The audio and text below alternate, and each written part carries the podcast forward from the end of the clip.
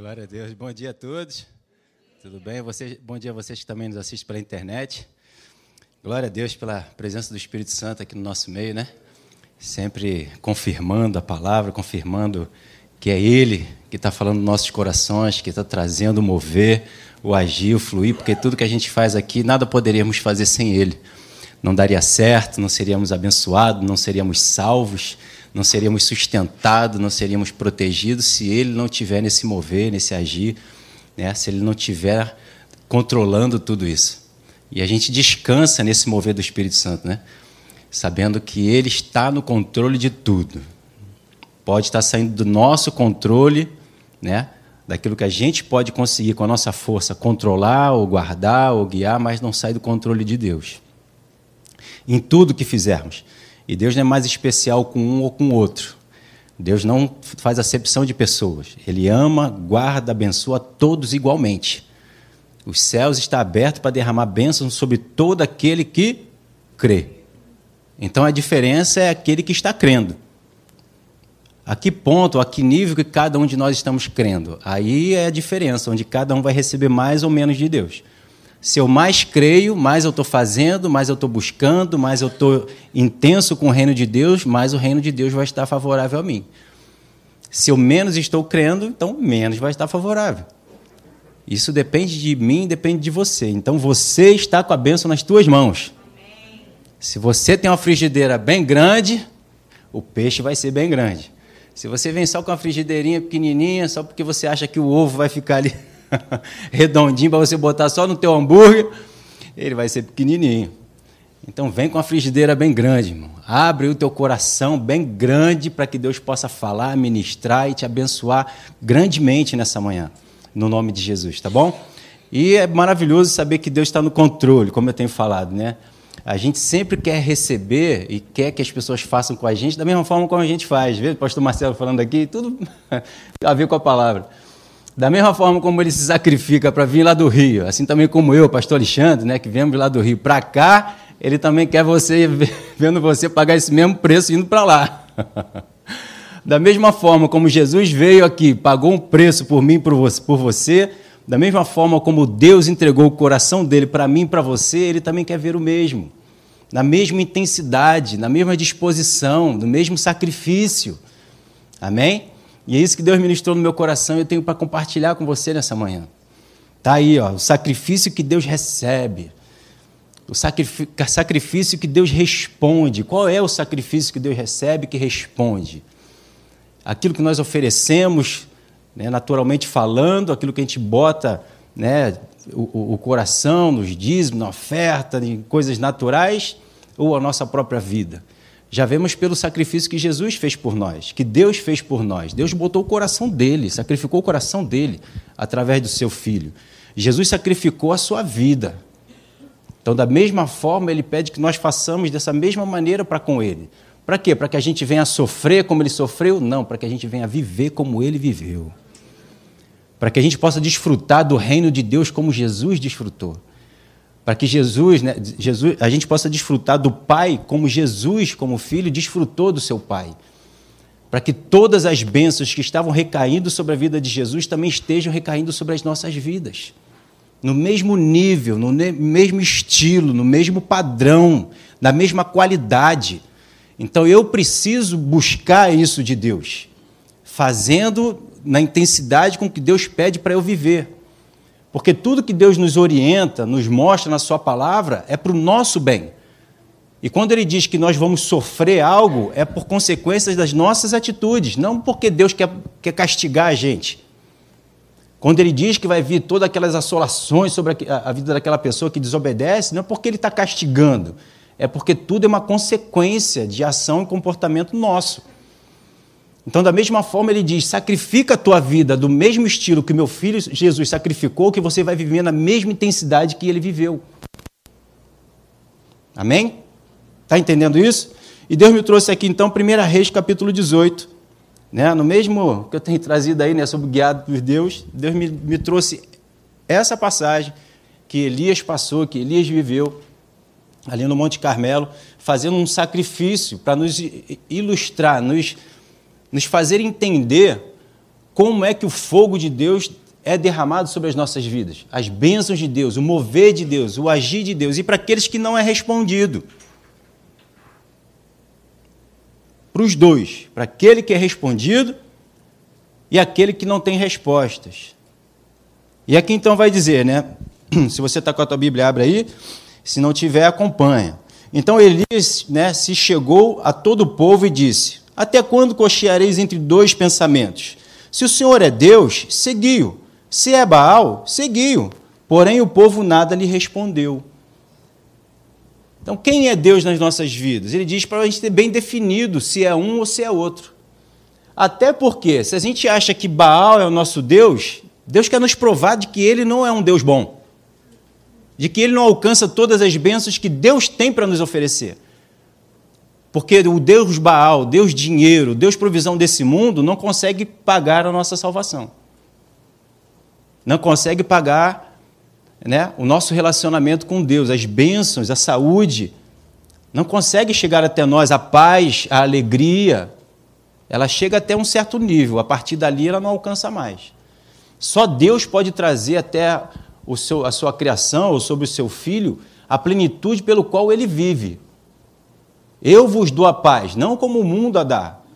A gente pode trazer, eu vos dou a paz, não como Baal pode dar. É diferente, e é muito diferente. Só quem vive no, no sacrifício que Jesus viveu consegue entender e viver a proporção de que Deus tem preparado para mim e para você. Então a gente vê ali, ó, se Deus é, é, é, é, se o Senhor é Deus, seguiu. Se Baal, então seguiu. Porém, o povo nada respondeu, porque o povo quer ver sinal, o povo quer ver maravilhas, sinais, prodígios e maravilhas. Jesus até mesmo falou: se o povo não vê, eles não vão acreditar. Porque o homem ele quer viver pelaquilo que ele vê, pelaquilo que ele sente. O padrão de Deus não é esse. E nós precisamos experimentar esse outro lado, precisamos viver na intensidade de Deus desse outro lado espiritual.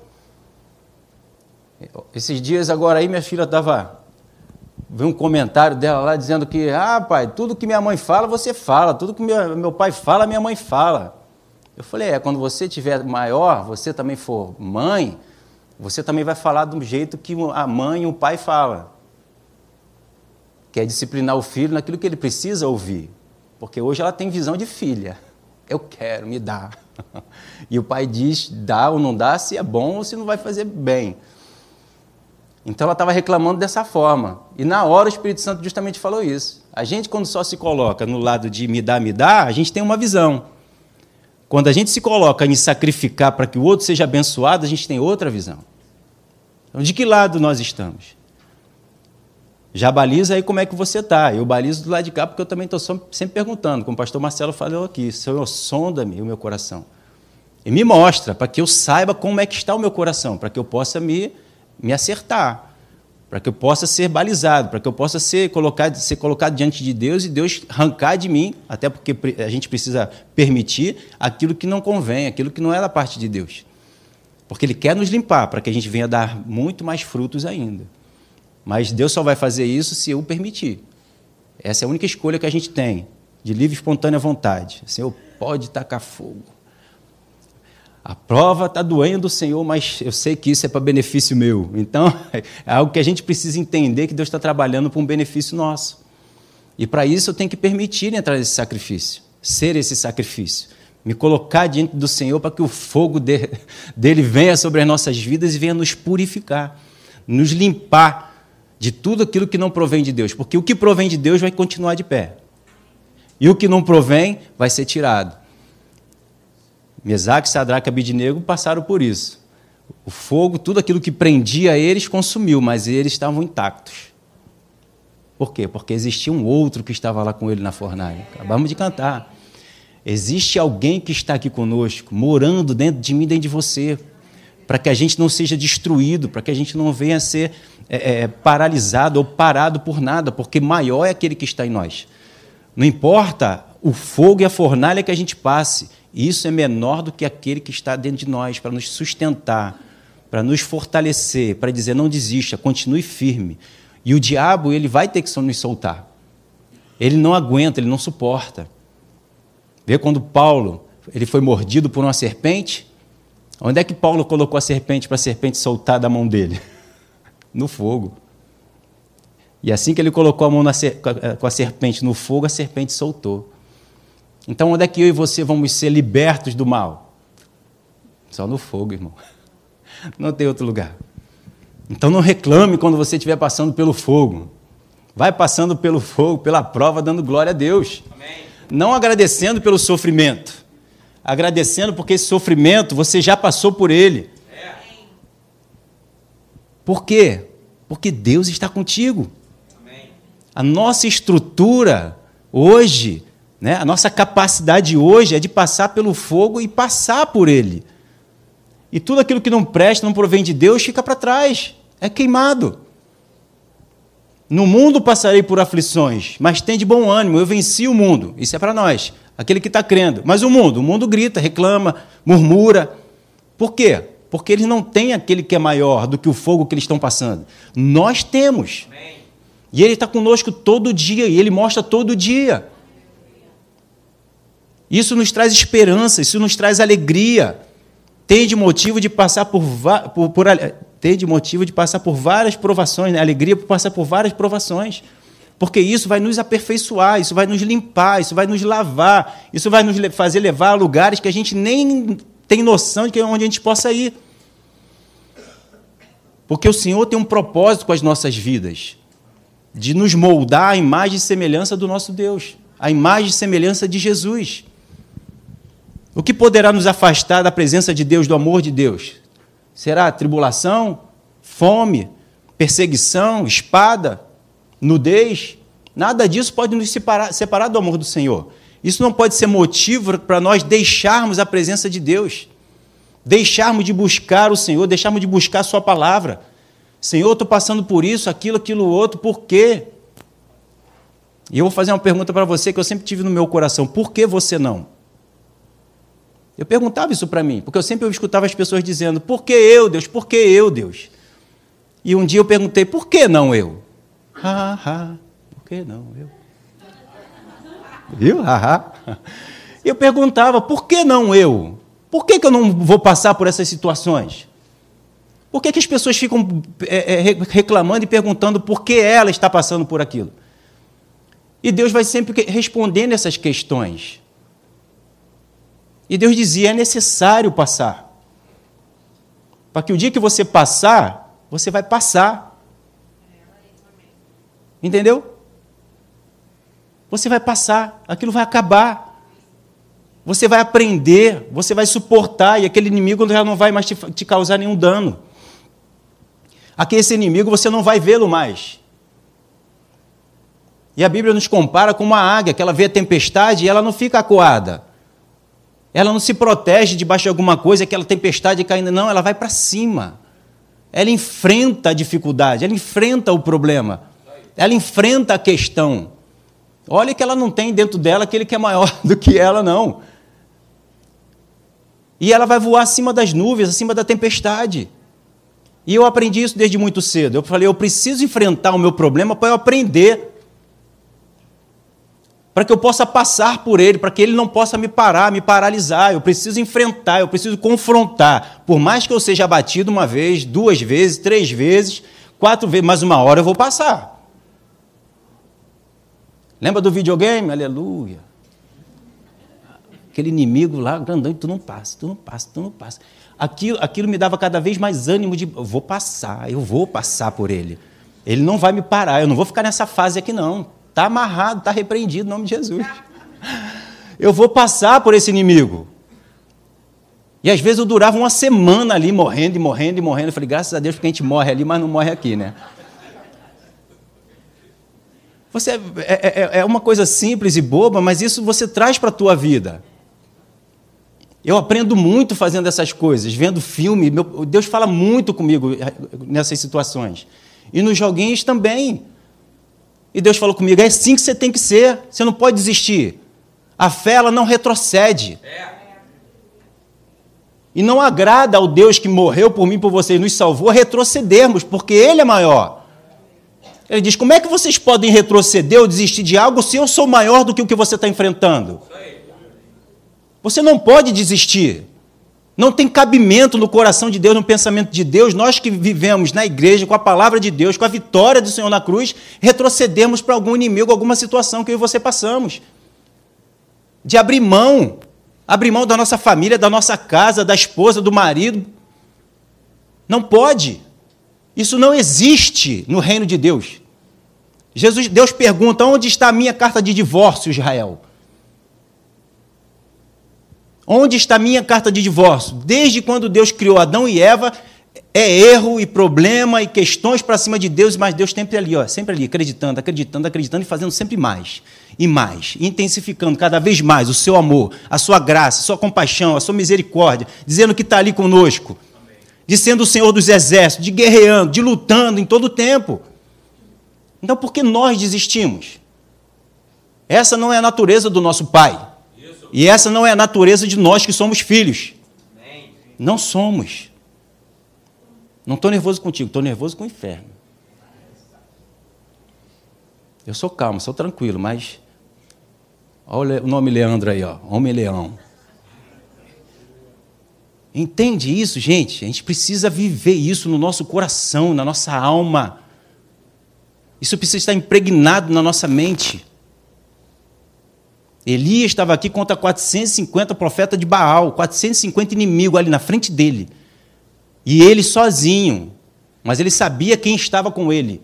Ele conhecia o Deus a quem ele servia, porque ele estava na face daquele que estava ali orientando, guiando e governando a vida dele. Ele já estava dando a vida dele como sacrifício. A vida dele era o sacrifício, não era o novilho. Não era um novilho, não era a oferta em si. A oferta era ele, a vida dele. Assim como Jesus entregou a vida dele como sacrifício e oferta agradável a Deus. Ele estava entregando a vida dele para fazer a vontade daquele que o guiou, que o chamou por um propósito, por um objetivo, para mostrar para Israel a, qual é o Deus que eles deveriam servir. E quem era o Deus que estava ali guardando, instruindo e guardando o seu povo, que era o povo de Israel. Mas o povo não conhecia o Deus a quem eles serviam. Por falta de relacionamento, por falta de buscar, por falta de servi-lo, por falta de estar verdadeiramente na face dele. Isso traz muito ensinamento para a gente, de que não é só vir à igreja, entregar o dízimo e oferta, ouvir uma mensagem, isso é, como o nosso pastor Hélio diz, pouco. A palavra já diz, já é pequenininha, né? Pouco. É pouco. Temos que buscar muito mais. O reino de Deus é conquistado por esforço, por dedicação, por empenho. Como o pastor Marcelo fala aqui, a gente está sempre falando quarta-feira, estou cansado, vou para casa. A gente também, a gente também trabalha. Os pastores estão aqui, ó, vem, e outros que servem estão aqui toda quarta-feira. E somos renovados, somos avivados, somos transformados dia a dia, de glória em glória, vitória em vitória. E a vitória não é contra a situação à volta, a vitória é contra o nosso próprio comportamento que tínhamos antes para o comportamento que temos hoje. Por que, que Deus vencia as batalhas antes? Porque antes o homem só vivia na carne e Deus era o espírito que precisava mover. Hoje esse confronto está dentro de nós. A carne lutando contra o espírito, o espírito lutando contra a carne. Deus não diz que nós estamos lutando contra o diabo. A palavra não diz que nós estamos lutando contra o diabo e o diabo está lutando contra a gente, mas ela diz que a carne está lutando contra o espírito e o espírito está lutando contra a carne. E Deus não é o espírito da lá de fora, somos nós já. Então, esse confronto que existia do lado de fora, e a gente traz muito a Deus, taca fogo no fulano, taca fogo no Beltrano, taca fogo nele, queima ele. Né? Isso é do passado, gente, isso já passou. Essa, essa visão dessa religiosidade já passou. Esse taca-fogo é taca-fogo em cima de mim, de você, para queimar carne. O homem natural, a visão que não existe mais, não pode existir mais no nosso meio. Está dando para entender? Está dando para pegar?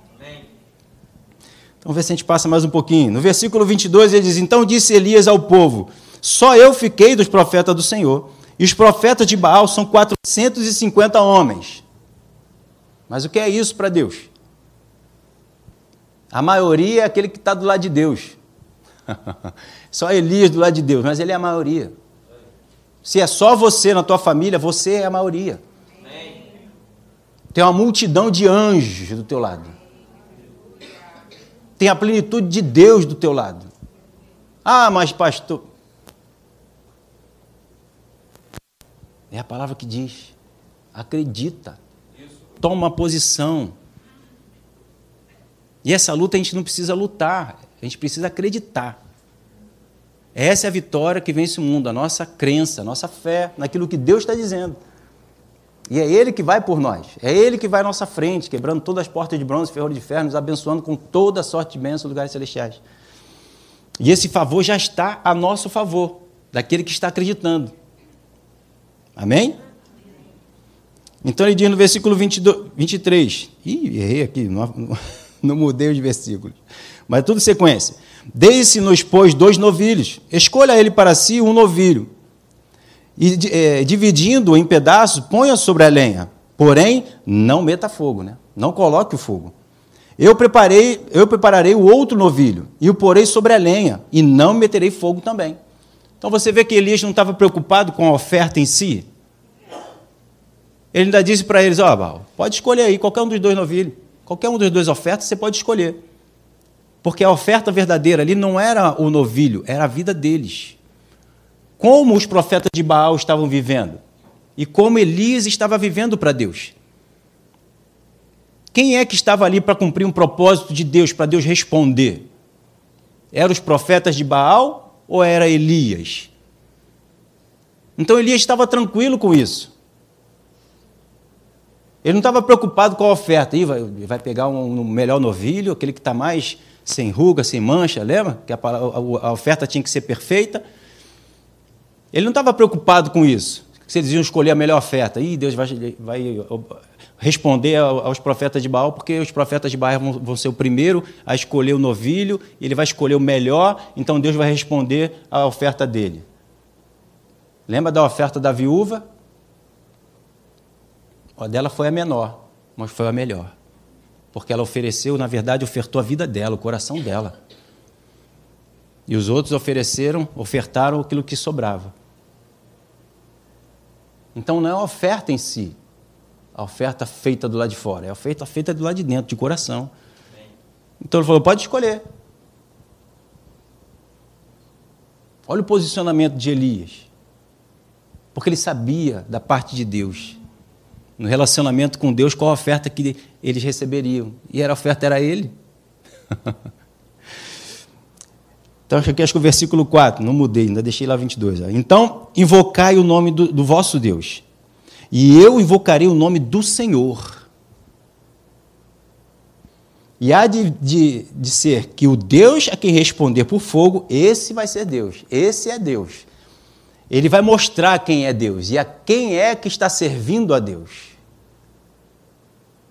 O Senhor vai responder e vai confirmar quem é de Deus ali naquele meio ali e quem não é.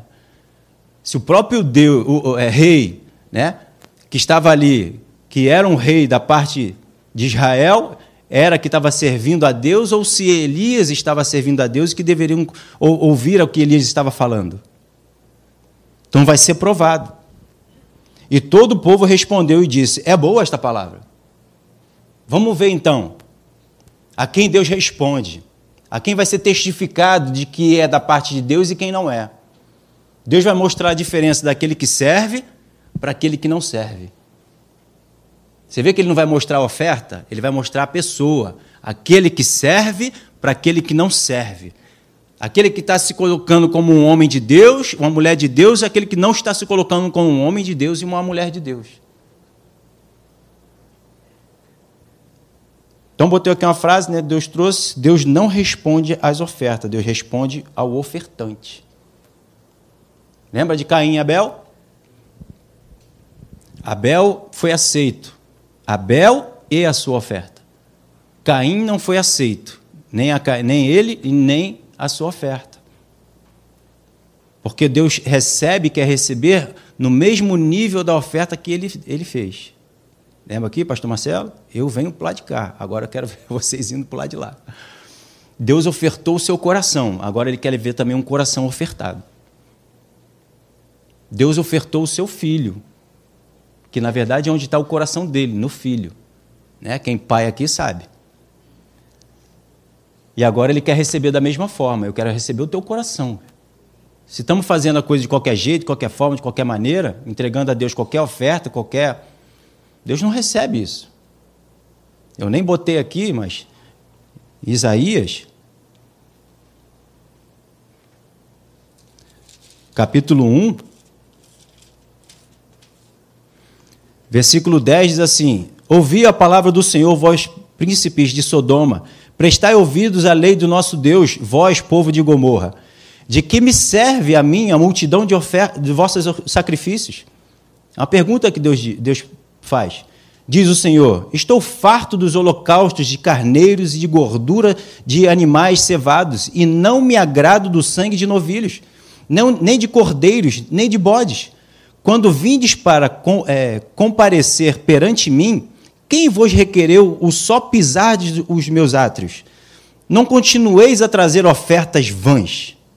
O incenso é para mim abominação, e também as festas de lua nova, os sábados, e a convocação das congregações, não passo, não posso suportar iniquidade associada ao juntamento solene. A pessoa vinha lá cheia de erro, cheia de pecado, todo errado, querer fazer sacrifícios para Deus. Deus já está cansado disso. Deus, eu não quero isso, como se Deus quisesse viver de ofertas. A Bíblia diz que tudo é dele. Ele não precisa do nosso dízimo, da nossa oferta, das coisas que a gente faz para ele. Ele quer um coração rendido a ele. Uma vida rendida a ele. Ele diz: Eu estou cansado disso. Versículo 14: As vossas festas de lua nova e as vossas solenidades, a minha alma as aborrece. Já me são pesados, estou cansado de as sofrer pelo que quando é, estendeis as mãos, escondo de vós os, ossos, os olhos. Sim, quando multiplicais as vossas orações, não as ouço, porque as vossas mãos estão cheias de sangue. Lavai-vos, purificai-vos, tirai a maldade de vossos atos de diante dos meus olhos. Cessai de fazer o mal. Aprendei, fazei o bem. Entende, é, atendei a justiça repreendei os opressores, defendei os direitos dos órfãos, pleiteais as vossas causas das viúvas. E ele vai dizer então no 18 e 19: Vinde, pois arrazoemos, diz o Senhor. Ainda que os vossos pecados sejam como a escarlata, eles se tornarão branco como a neve. Ainda que sejam vermelho como o carmesim, se tornarão como a lã. Se quiserdes e me ouvirdes, comereis o melhor dessa terra mas se recusardes e fordes rebeldes, sereis devorados à espada, porque a boca do Senhor o disse. Então é um comportamento, é uma atitude. É a nossa oferta da nossa vida que Deus espera. Mas eu não consigo, não tenho, não, não tenho força, não tenho capacidade. Então, de vir até mim que eu vou transformar a vida de você, de vocês, as nossas vidas. Chegue até mim, eu vou capacitar, eu vou instruir, eu vou limpar, eu vou lavar, eu vou encher você da minha paz, do meu amor, da minha graça, da minha compaixão, da minha força, para que você então tenha condições de fazer tudo isso que eu estou pedindo que vocês façam. Mas quem quer? Quem aceita? Aí ele vai perguntar, vai dizer lá em Malaquias 3:1. Eis que eu envio o meu mensageiro, que preparará o caminho diante de mim. De repente virá o seu templo, Senhor, a quem vós buscais, e o anjo da aliança a quem vós desejais. Eis que é, ele vem, diz o Senhor dos Exércitos. Versículo 2: Mas quem poderá suportar o dia da sua vinda? A quem poderá subsistir quando ele aparecer? Porque ele é como o fogo do ourives. Olha o fogo aí. Desce fogo, Senhor, eu quero fogo. Beleza, amém. E vai te purificar. Porque ele é como o fogo do ourives. E como e com a potassa do lavandeiro. Assentar-se-á como derretedor e purificador de prata. Purificará os filhos de Levi e os refinará como ouro e como prata, e eles então trarão ao Senhor a justa oferta. Depois de ser purificado, lavado, transformado, avivado, aí ele vai trazer a justa oferta, que vai ser ele mesmo. O seu coração, a sua vida, a sua dedicação a sua busca por Deus, aí Deus vai aceitar. Aí Deus vai receber. Porque foi lavado, foi transformado, foi purificado. A mente mudou, a vida mudou, as ações mudaram. Está vivendo uma vida santa. Amém? Está dando para entender? No versículo 4 vai dizer então: a oferta de Judá e de Jerusalém será agradável ao Senhor, como nos dias antigos e como nos primeiros anos. Dessa forma. Versículo 5: Chegar-me-eis a vós outros para juízo, serei testemunha veloz contra os feiticeiros, e contra os adúlteros, e contra os que juram falsamente, e contra os que defraudam o salário do jornaleiro, e, é, e, e oprimem a viúva e os órfãos, e torcem o direito dos estrangeiros, e não me temem, diz o Senhor dos Exércitos. O que, que Deus está dizendo aqui? Ele está dizendo assim: ó, eu preciso de alguém para servir de ilustração para aqueles que estão vivendo no pecado, vejam como é que tem que fazer. O servir de testemunha para eles é que onde Deus possa mostrar a vida de, da, da, daquele que Deus transformou para aqueles que estão vivendo no pecado. Porque como é que Deus pode dizer para um, ó, você está fazendo errado, mas o que é o certo? Ih, cadê alguém que eu possa mostrar para ele como é que faz? Posso pegar aqui o pastor Alexandre e dizer: Esse é meu filho amado, a quem minha alma se compraz. A ele eu vi. Por isso Deus diz para Jesus: Esse é meu filho amado. Escute o que ele diz, porque ele vive uma vida santa. Ele vive uma vida agradável. Ele é uma oferta viva. Ele vai ensinar e mostrar para vocês o caminho. Como é que vocês têm que viver? Nas situações em que a gente está passando, quais as ações, o comportamento que tem que ter, que me agrada porque ele vive uma vida de sacrifício para agradar a mim. Nem a vinda de Jesus não veio por. Eu tinha esse pensamento antigamente, né? De que Jesus estava ali doido para vir aqui para a terra para mostrar como é que é. Senhor, deixa que eu vou, deixa eu ir. Sabe aquele jogador de futebol que está ali para o técnico, deixa que eu resolva a parada. Joga a mim. Acho que Pelé fez isso numa época, não fez? Acho que Pelé fez isso. Deixa comigo que eu vou lá resolver. Mas não. Em João, tem uma passagem que diz lá em João que Jesus não veio pela vontade dele. Ele veio porque Deus o mandou ele vir. E nós precisamos aprender a viver dessa forma. De viver uma vida sacrificada para Deus. De viver uma oferta de vida. Né? Nós ofertando a nossa vida para, o Senhor. Né? Já falei aqui para vocês, eu não queria casar. Meu sonho era viver, sair pelo mundo falando do Senhor, mas Deus falou: Eu quero que você case. E já que meu sonho, meu desejo, minha vontade era fazer a vontade de Deus, então eu me rendi. Falei: Senhor, então vou fazer a tua vontade. É disso que Deus espera de mim e de você. E não que a gente faça do nosso jeito para Deus. Estava lembrando ontem, né, até conversando com os irmãos, que teve um irmão em outro lugar aí, que ele chegou e falou: Pô, pastor, tive um grande ensinamento de Deus né, na área financeira. Pedi um dinheiro emprestado do irmão para é, é, resolver uma conta minha. Irmão, não, porque a pessoa não era do, do, do, da igreja, né? Era do mundo. E ele falou: Pô, rapaz, se você tivesse me pedido aqui um pouco antes, até me ligado, eu até tinha um dinheiro, mas eu acabei de pagar minha conta. Ele falou: Mas espera aí, tu não é cristão, cara? Tu não é da igreja, não frequenta a igreja? Como é que você não tem dinheiro para pagar? Porque eu não sou da igreja, eu entrego o dízimo. E olha aqui a conta que eu acabei de pagar. E era um valor alto. Aí ele, caramba.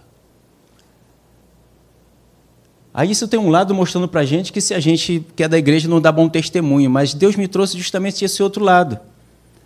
Tem pessoas que estão no mundo que até obedecem a alguma coisa da palavra alguma área da palavra que é benefício para ele. Esse rapaz ele sabia que se ele entregasse o dízimo na igreja, Deus iria abençoar a vida financeira dele.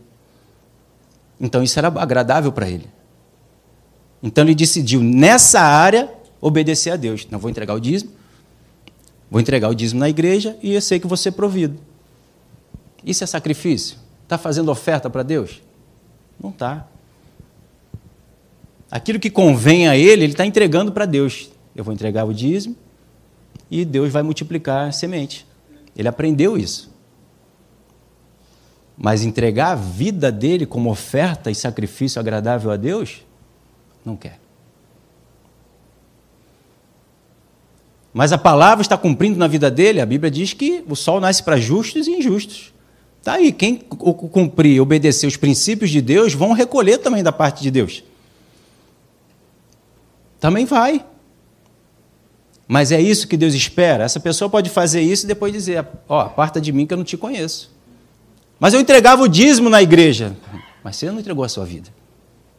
Você não viveu uma vida de relacionamento comigo. Você só me buscou pelo aquilo que te interessava, não para aquilo que me interessava. Então tem pessoas que procuram a Deus, buscam a Deus para aquilo que lhe interessa. Deus me dá isso, Senhor me dá aquilo, Senhor faz isso por mim, Senhor, Senhor, Senhor. E Deus está ali, Deus é misericordioso, Deus é, tem compaixão, né? Ele tem graça, misericórdia, ele está sempre mostrando que ele é bom. Mas e quando Deus chama? Quando Deus vem e fala: Meu filho, isso aqui não está certo, está repreendido no nome de Jesus. Porque acha que a vida, a nossa vida, né, Deus vive à volta da nossa vida e não a gente à volta da vida do Senhor. Nós é que estamos aqui para servi-lo, segundo a vontade dele. E esse é o verdadeiro sacrifício. Mateus 3, 11 Diz lá: Eu vos batizo com água para arrependimento, mas aquele que vem depois de mim é mais poderoso do que eu, cujas sandálias não sou digno de, de, lavar, de levar. Ele vos batizará com o Espírito Santo e com fogo. Então, o nosso batismo, depois com Jesus e em Jesus, ele veio para nos purificar, para nos guiar uma vida de fogo ardendo, para que a gente não viva mais segundo os nossos sacrifícios, mas segundo os sacrifícios que Deus quer que a gente viva de uma vida de sacrifício purificada por Deus. Então o fogo está aqui para nos limpar, para nos lavar, segundo a ótica dele, não a nossa. Nós não somos os senhores de nossas vidas. Podemos até ser senhor, mas ele é senhor dos senhores. Em Efésios capítulo 5, no versículo 1, diz lá: Sede, pois, imitadores de Deus, como filhos amados, e andai em amor, como também Cristo nos amou e se entregou a si mesmo por nós como oferta e sacrifício a Deus em aroma suave. Vê a, a, a, o sacrifício, a oferta de Jesus foi a sua própria vida. Foi seu estilo de viver. Por isso que ele estava sempre em oração, buscando a Deus. Senhor, o que, que tu quer que eu fale? O que, que o Senhor quer que eu faça? Onde o Senhor quer que eu vá? Por isso que quando Jesus descia do monte, ele já sabia o que ia acontecer, para onde ele tinha que ir. Ele já sabia de tudo, porque Deus já tinha dito a ele o que ele tinha que fazer, aonde ele tinha que ir, o que ia acontecer. Porque ele se sacrificava, ele se colocava para o Pai. Ele era aquele filho que buscava sempre o Pai para ouvir direção. Romanos 12, 1 diz lá: Rogo-vos, pois, irmãos, pela misericórdia de Deus, que apresenteis o vosso corpo por sacrifício vivo, santo, agradável a Deus, que é o vosso culto racional. Nós somos a oferta do Senhor. Nossa vida, estilo de vida é a oferta que Deus quer receber. E é a essa, esse estilo de vida é que Deus responde com fogo é que o fogo vem sobre mim, sobre você e trazendo os resultados.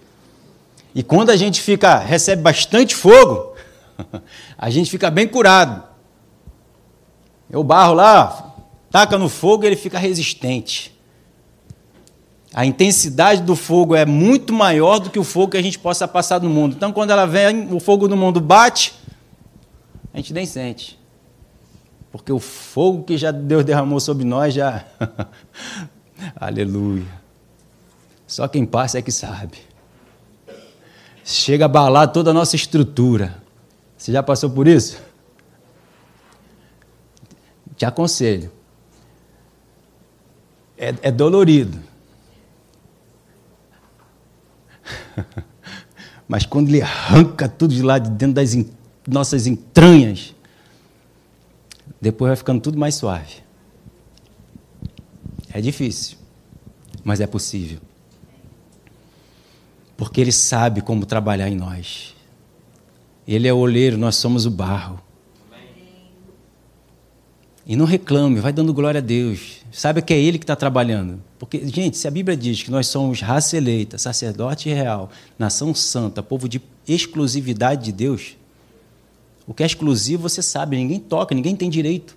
A Bíblia diz que o Senhor nos guarda e o maligno não nos toca. Então, quem é que está trabalhando em mim e você? Claro que existe a desobediência, a consequência da desobediência. Mas se nós estamos sendo levados, guiados pelo Espírito Santo, como guiava Jesus no deserto, em qualquer outro lugar, guarda o teu coração. Saiba que você vai sair desse fogo aí aperfeiçoado, aprimorado. Tudo aquilo que te prendia não vai te prender mais. E você vai ser um testemunho de Deus. E Deus vai apontar para as pessoas e vai dizer: Ó, esse é meu filho amado. Pode escutar ele, porque ele já passou por essas experiências. Ele já foi consolado e agora ele pode consolar. Ele tem conhecimento agora, ele tem sabedoria, ele sabe qual é a fonte e vai te direcionar nessa mesma fonte. Mas a gente precisa ter essas experiências. Mas para ter essas experiências, a gente tem que se entregar. Mateus 9,13 diz: Ide, porém, aprendei o, o, que significa misericórdia, quero e não sacrifício. Porque eu não vim para chamar os justos, mas, mas os pecadores ao arrependimento. Olha o fogo aí. Ele veio chamar os, os pecadores para se arrependerem do erro que estão cometendo. Para quê? Para que possam ser santos. Para que não sejam mais pecadores. Porque o pecado ele nos prende. A gente canta, né, que Jesus ele venceu a morte. A morte é o quê?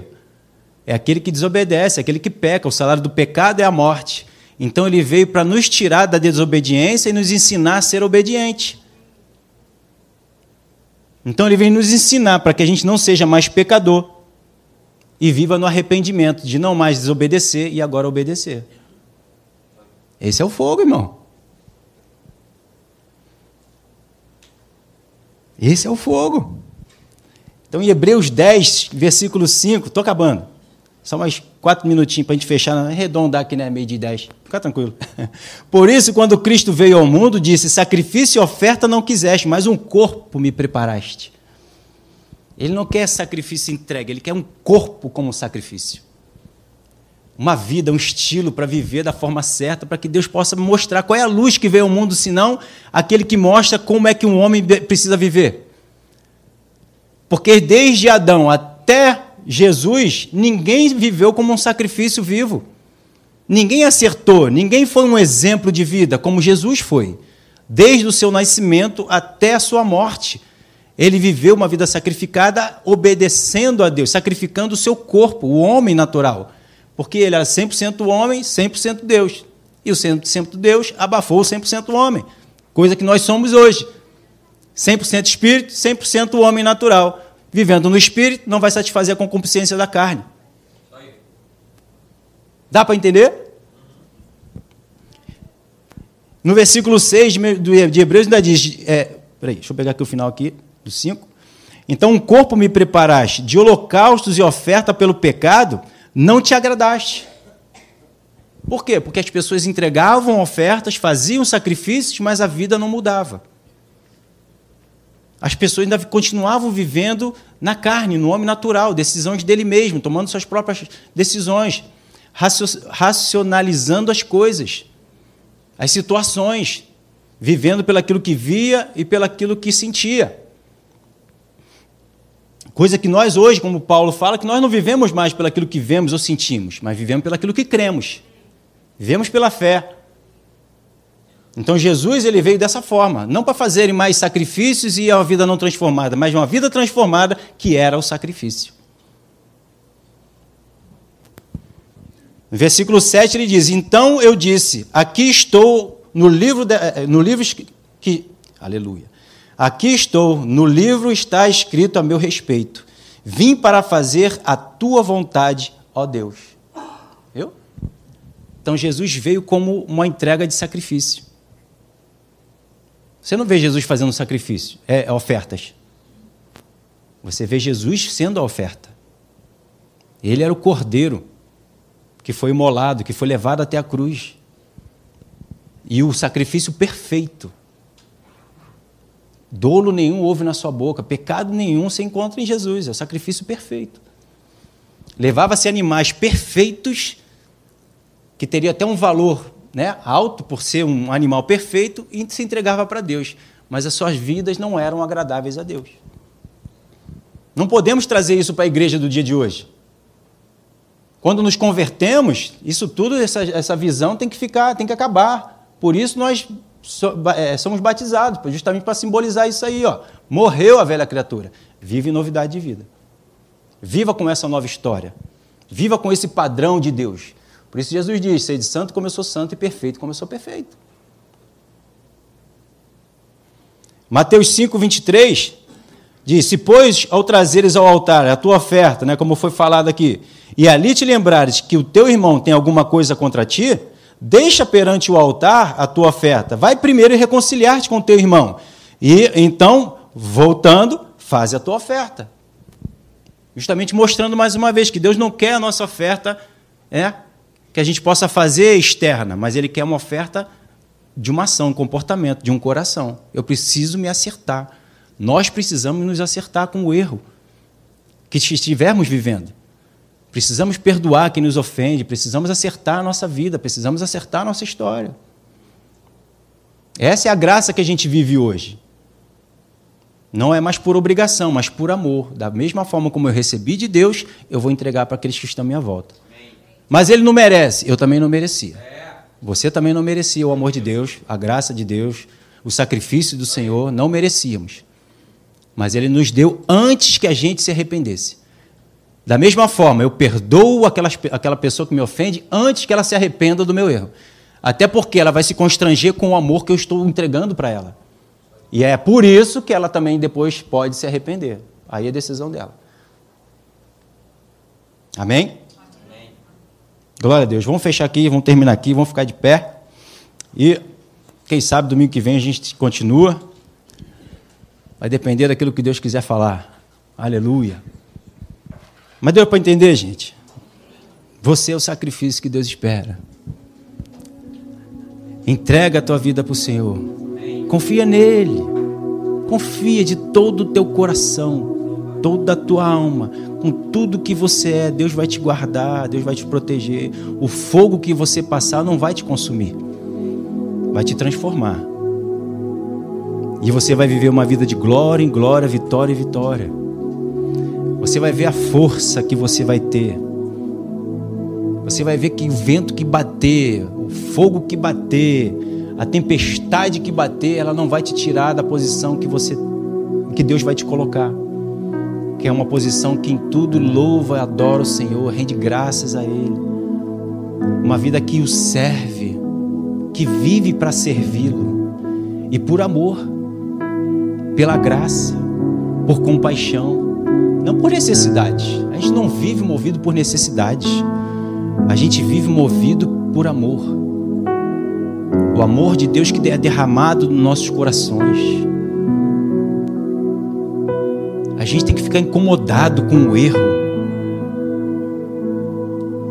A gente tem que ficar incomodado com o pecado para não cometê-lo porque isso desagrada o nosso Deus, desagrada aquele que morreu por mim, por você na cruz, que desceu lá do céu, deixou toda a sua glória para vir resgatar cada um de nós. Então, se isso não me constranger a ponto de eu não pecar contra o meu irmão, o que mais vai constranger-nos? O que mais vai me capacitar a não errar, a deixar o pecado de lado? E se Deus, Jesus venceu a morte, é justamente para eu não errar mais. Porque a estrutura nossa é igual à do Senhor. Nós somos feitura dele, imagem e semelhança dele.